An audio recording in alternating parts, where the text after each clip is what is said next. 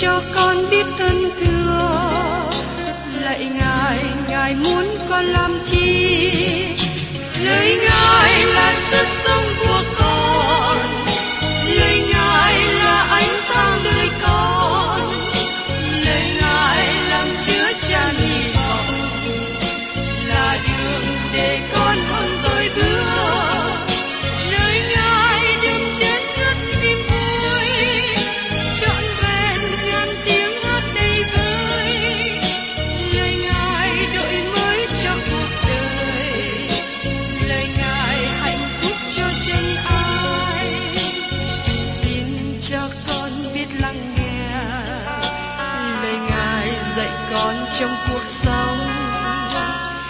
xin cho con biết lắng nghe.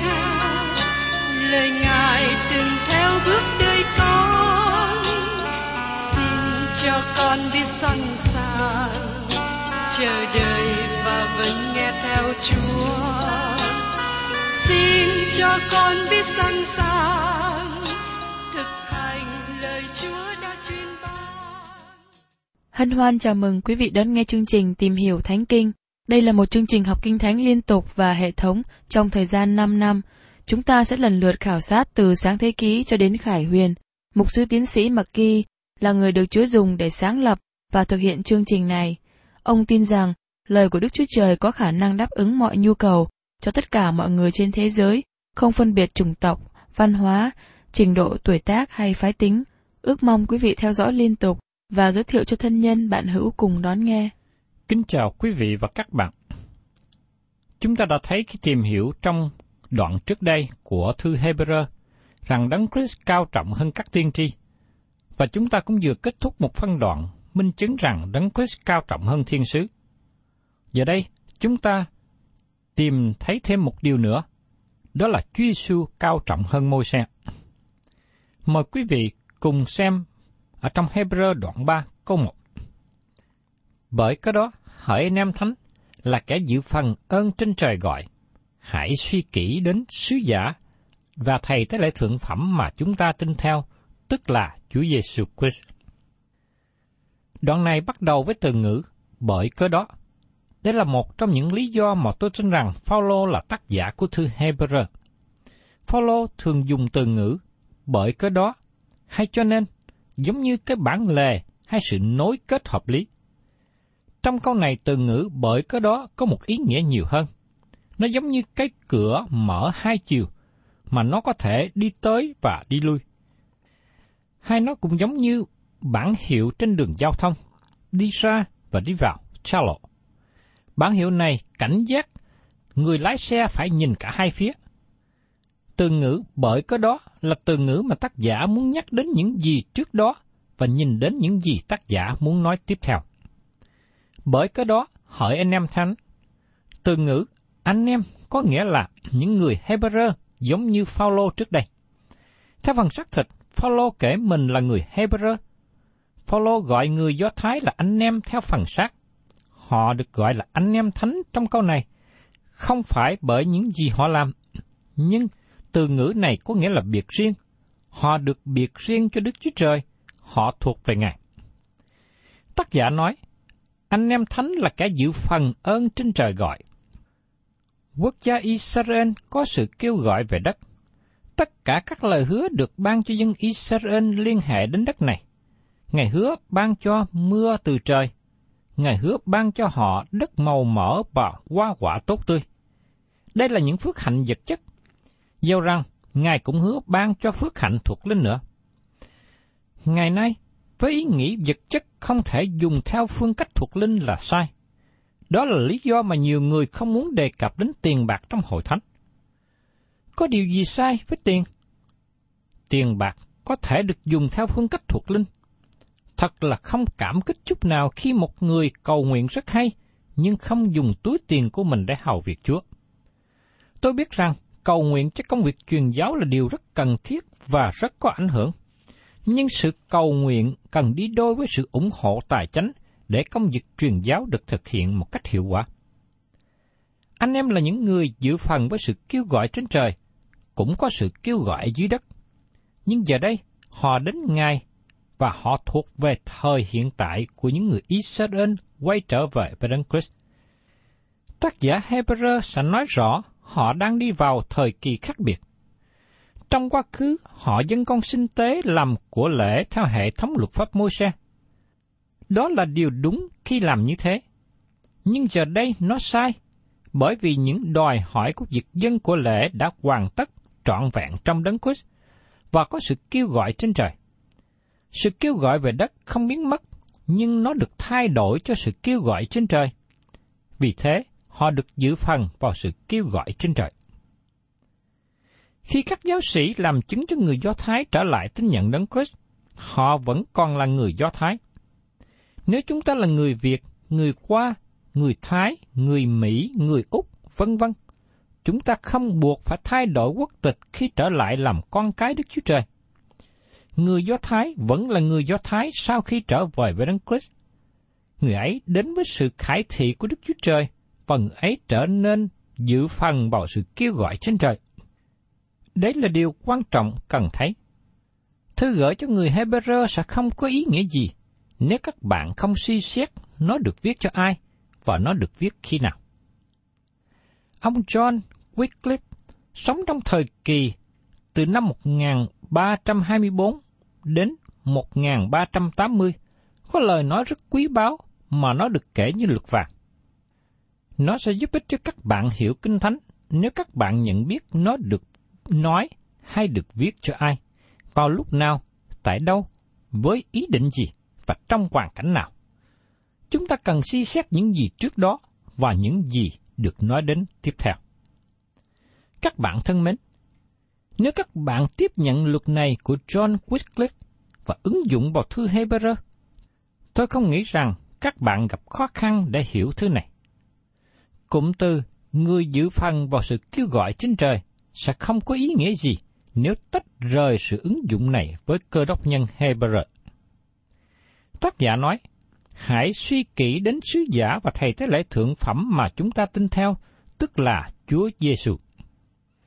Từ ngữ suy xét kỹ có nghĩa là chúng ta để tâm, để thời gian tìm hiểu ý nghĩa của nó. Nó là một từ ngữ quan trọng và chúng ta cần nhận thức rõ ý nghĩa. Hãy suy xét kỹ đến sứ giả. Chúa Giêsu là một sứ giả trong nghĩa căn bản của từ ngữ này. Người sứ giả là người được cử đi. Người sứ giả cũng gọi là sứ đồ.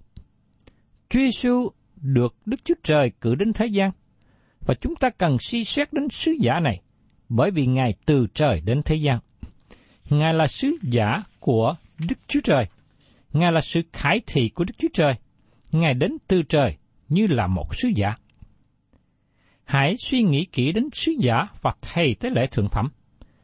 Công tác của thầy tế lễ sẽ là đề tài cho thư tín này, và tác giả đề cập ở điểm này và sẽ trở lại nói nhiều thêm, và chúng ta chờ đợi đến đoạn năm. Thầy tế lễ thượng phẩm khác biệt với sứ giả. Người sứ giả giống như tiên tri, đến từ trời với một sứ điệp. Người ấy nói cho Đức Chúa Trời đến với con người. Trong khi thầy tế lễ ở một hướng ngược lại, ông từ con người đến với Đức Chúa Trời, ông đại diện cho con người trước mặt Đức Chúa Trời. Hiện nay Chúa Giêsu là thầy tế lễ của chúng ta và sự nhấn mạnh ở đây trên nhân tánh của Ngài. Một lần nữa, tôi xin nhắc lại cho các bạn rằng, hiện nay có một người trong sự vinh hiển, Ngài đại diện cho chúng ta trên thiên đàng. Tôi rất vui mừng khi Chúa Giêsu ở trên đó, bởi vì chúng ta được nói cho biết rằng Ngài là đấng biện hộ cho chúng ta, Ngài sẽ ở về phía chúng ta. Có đôi lúc chúng ta nói một điều cho bạn hữu, cho người thân của mình, nhưng họ không hiểu chúng ta. Chẳng hạn như tôi cố gắng diễn đạt tâm trạng của tôi khi mang một chứng bệnh nguy hiểm. Tôi cảm nhận được sự an ủi khi có một người nào đó hiểu được tâm tư của tôi. Chúa Giêsu hiểu rõ mọi điều trong đời sống của chúng ta, Ngài hiểu rõ tâm tư của chúng ta. Chúa Giêsu hiểu tôi đang nghĩ như thế nào. Thưa các bạn, chúng ta cần suy nghĩ kỹ điều này. Chúng ta cần để tâm và suy xét. Chúng ta có một sứ giả đến từ trời. Ngài là thầy tế lễ của chúng ta.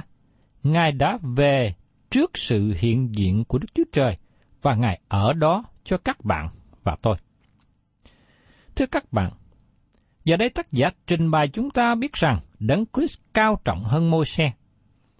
Chúng ta nhận thấy rằng Đấng Christ cao trọng hơn các tiên tri và được nói trong cựu ước, và Đấng Christ cũng cao trọng hơn thiên sứ. Giờ đây, tác giả chỉ chúng ta thấy Đấng Christ cao trọng hơn môi xe bởi vì môi xe là một nhân vật quan trọng đối với người Hebrew.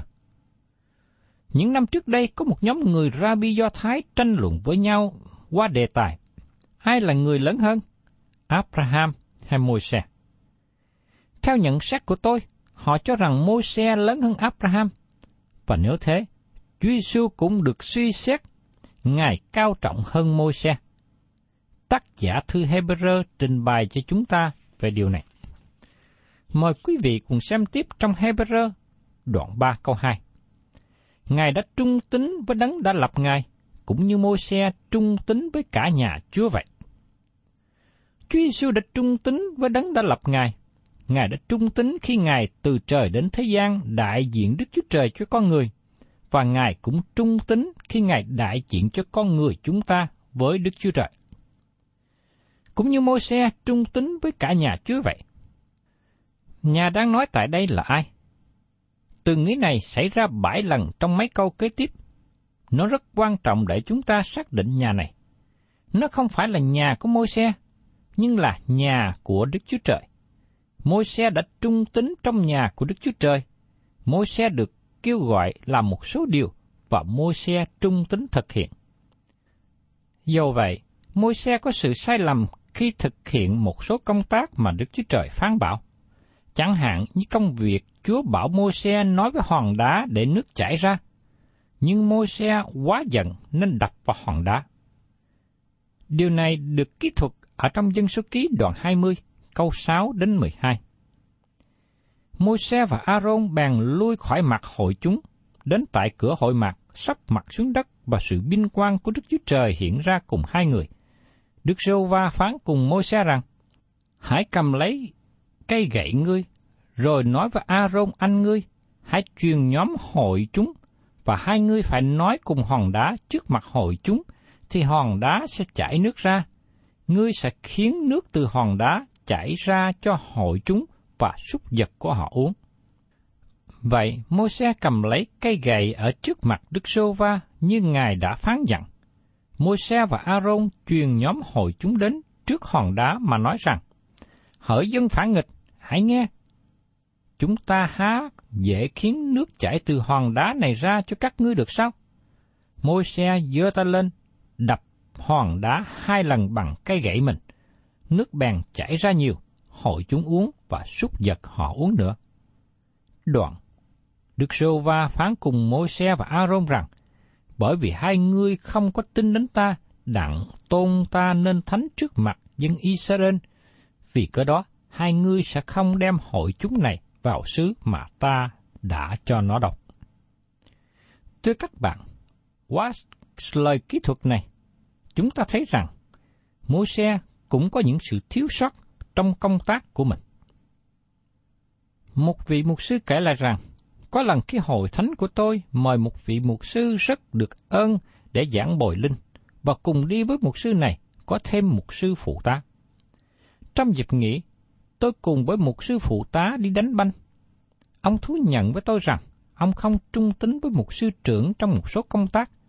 Ông không trung tín trong một số việc được giao phó. Thời gian sau này, khi tôi trở lại thăm hội thánh của vị mục sư phụ tá làm việc, mục sư trưởng nói rằng, người phụ tá của tôi đã rời khỏi công việc bởi vì ông đã gây nhiều khó khăn và không trung tín. Sau này, một sư phụ tá có viết thư cho tôi và ngỏ ý xin tôi giới thiệu đi hầu việc Chúa ở hội thánh khác. Nhưng tôi từ chối giới thiệu làm sao các bạn có thể mạnh dạn giới thiệu khi biết rằng người đó không trung tính với công việc, không trung tính với người cùng làm việc chung? Đức Chúa Trời nói rằng môi xe là người trung tính. Thật là điều tốt lành để biết khi nghe Đức Chúa Trời nói về các bạn. Người hầu việc Chúa cách trung tính hay con cái của Chúa trung tính với Chúa. Xin chú ý đến câu trong Hebrew đoạn 3 câu 2 nói về Đấng Christ. Ngài đã trung tính với Đấng đã lập Ngài. Ngài cao trọng hơn mô xe như thế nào? Mời quý vị cùng xem tiếp trong Hebrew đoạn 3 câu 3. Vì Ngài đã được xưng là đáng vinh hiển cao trọng hơn mô xe, chẳng khác nào thợ cất nhà cao trọng hơn chính cái nhà. Môi xe trung tính trong nhà của Đức Chúa Trời, nhưng Chúa Giêsu là đấng xây dựng nhà đó. Ngài là đấng tạo hóa. Môi xe là người được tạo dựng. Các bạn thấy có sự khác biệt hẳn. Và tiếp đến trong Hebrew đoạn 3 câu 4. Và chẳng có một cái nhà nào không phải bởi có người dựng nên, mà đấng đã dựng nên muôn vật, ấy là Đức Chúa Trời. Các bạn không thể có một căn nhà nếu không có thợ xây nhà. Mỗi căn nhà được xây dựng bởi một người nào đó, nhưng đấng tạo dựng nên muôn vật là Đức Chúa Trời. Chúa Giêsu là Đức Chúa Trời, Ngài cũng là đấng tạo hóa. Trong khi đó, môi xe không bao giờ công bố mình như thế. Môi xe nhận biết rằng mình là con người được Chúa tạo dựng nên. Và tiếp đến trong Hebrew đoạn 3 câu 5 đến câu 6. Còn về môi xe, người đã trung tính trong cả nhà Chúa, như một kẻ tôi tớ, gọi đến làm chứng về điều về sau sẽ được rao giảng. Nhưng Đấng Christ thì trung tính như con trai quản trị nhà Chúa, mà nhà Chúa tức là chúng ta, miễn là chúng ta giữ vững vàng cho đến cuối cùng lòng tin chắc và trong cậy là sự chúng ta lấy làm vinh hiển. Đấng Christ trỗi hơn môi xe, bởi vì Ngài là đấng tạo hóa, và môi xe là người được tạo dựng. Nhưng có một hình ảnh khác nữa để chúng ta thấy môi xe thấp hơn Chúa Giêsu, vì môi xe là tôi tớ, Chúa Giêsu là con của Đức Chúa Trời. Có sự khác biệt rõ giữa người con trai trong nhà và tôi tớ trong nhà. Vì đấng Christ cao trọng hơn môi xe trong hai phương diện. Đấng Christ là đấng tạo hóa. Ngài là con Đức Chúa Trời. Đây là điều quan trọng chúng ta cần nhận thấy. Miễn là chúng ta giữ vững vàng cho đến cuối cùng lòng tin chắc và sự trông cậy là sự chúng ta lấy làm vinh hiển. Đây là một cách nói lý luận rất hợp lý. Nếu chúng ta là con của Đức Chúa Trời, và nếu chúng ta là người giữ phần vào sự kêu gọi trên trời, chúng ta trở nên người trung tín, nắm giữ sự trông cậy. Đây là bằng chứng chúng ta ở trong nhà Đức Chúa Trời. Thí dụ, trong thời gian thứ nhất đoạn 2 câu 19 nói như sau. Chúng nó đã từ giữa chúng ta mà ra, nhưng vốn chẳng thuộc về chúng ta. Vì nếu chúng nó thuộc về chúng ta, thì đã ở cùng chúng ta. Song điều đó đã xảy đến, hầu cho tỏ ra rằng mọi cõi ấy chẳng thuộc về chúng ta vậy.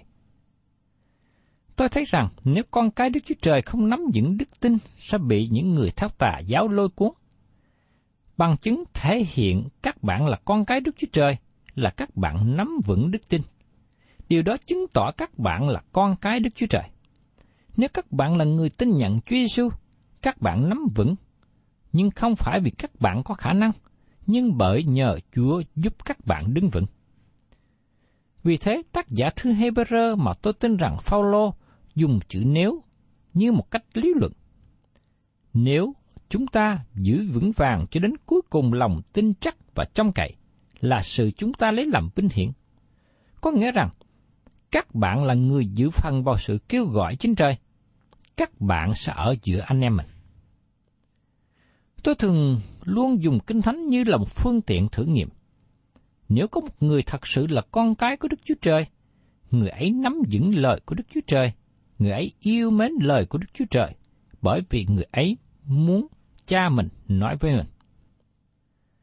Giờ đây chúng ta đi xa hơn một chút để thấy sự khác biệt giữa môi xe và Chúa Giêsu Christ. Cả Môi-se và Chúa Giêsu đều công bố hệ thống luật pháp. Điều này được nhiều người chấp nhận. Môi-se ban hành hệ thống luật pháp lớn nhất, và Chúa Giêsu trong bài giảng trên núi cũng ban hành hệ thống luật pháp lớn. Do vậy, có sự khác biệt giữa hai hệ thống này. Các bạn thấy rằng, luật pháp mà Đức Chúa Trời ban cho Môi-se liên hệ đến hành động. Trong khi Chúa Giêsu ban bài giảng trên núi mà nó bắt đầu với lời phước cho kẻ có lòng khó khăn vì nước thiết đàng là của những kẻ ấy. Chúng ta thấy, thay vì liên hệ đến hành động, lời bài giảng này liên hệ đến đức tính. Khi Đức Chúa Trời nói với môi xe trên núi Sinai, có sấm chớp động đất, kinh sợ. Đức Chúa Trời cảnh giác dân chúng phải đứng xa, ngay cả khuyết vật cũng không được ở gần chân núi. Nhưng bởi ấn điển, Đức Chúa Trời không nói chuyện bằng cách đó nữa. Ngài nói từ đồi Calvary. Trên đồi đó có thập tự giá, và trên thập tự giá có một người đang bị đánh đập gần chết. Qua sự chết của Ngài trên thập tự giá, tuôn tràn ra những lời ân điển của Đức Chúa Trời. Tôi cảm tạ Đức Chúa Trời vì Ngài không cứu tôi bởi luật pháp. Nếu Ngài căn cứ vào luật pháp thì tôi đã thất bại từ lâu rồi. Nhưng cảm tạ Đức Chúa Trời, Ngài đối với tôi bằng ân điển. Miễn là chúng ta giữ vững vàng cho đến cuối cùng lòng tin chắc và trong cậy là sự chúng ta lấy làm binh hiển. Từ khi các bạn là con cái Đức Chúa Trời, các bạn có nguồn vui trong sự trông cậy cho đến cuối cùng. Nhưng rất tiếc có nhiều người trong hội thánh không nhận biết được sự vui mừng này. Các bạn thân mến, Đấng Christ cao trọng hơn tiên tri, Ngài cao trọng hơn thiên sứ, Ngài cao trọng hơn môi xe. Ngài là đấng tuyệt vời. Chúng ta không thể nào nói hết sự tốt đẹp của Ngài. Trong Hebrew đoạn 12 câu 3, chúng ta sẽ được an ủi lần nữa. Vậy, anh em hãy nghĩ đến đấng đã chịu sự đối nghịch của tội lỗi dường ấy, hầu cho khỏi bị mỏi mệt sơn lầm. Thưa các bạn, chúng ta cần suy xét về Chúa Giêsu, suy xét về thân vị của Ngài, suy nghĩ đến công việc Ngài làm, điều Ngài thực hiện trên thập tự giá.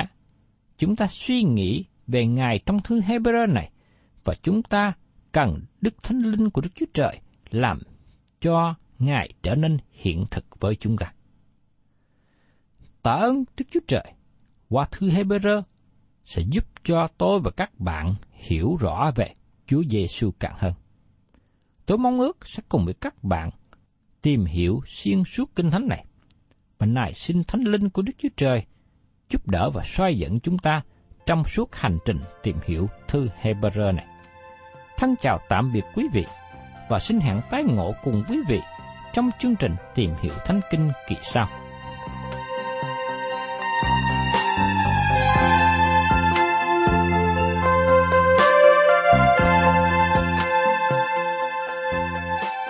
Cảm ơn quý vị đã đón nghe chương trình Tìm hiểu Thánh Kinh. Nếu quý vị muốn có loạt bài này, xin liên lạc với chúng tôi theo địa chỉ sẽ được đọc vào cuối chương trình. Kính chào quý thính giả. Chúa là dòng suối má chân tuôn tràn, trong con nguồn sống giữa cuộc đời bao khát vọng, trong ngày còn luôn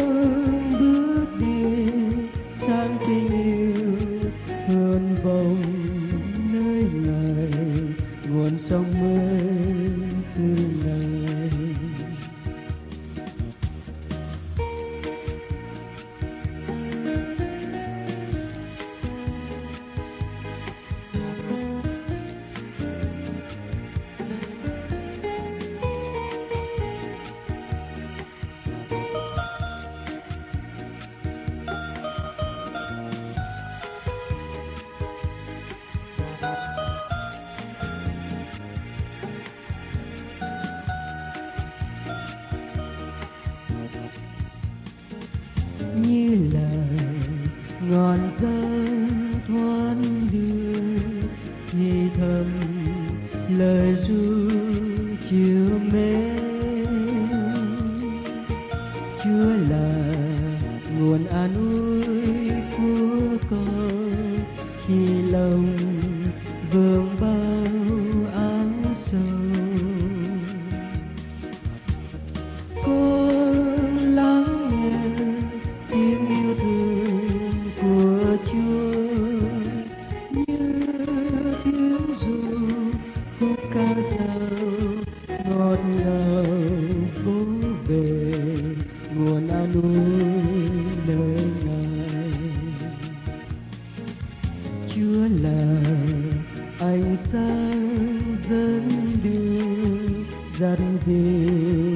còn trên vàng nao chúa là ngọn lửa cháy lên, từ cội lòng con sức mạnh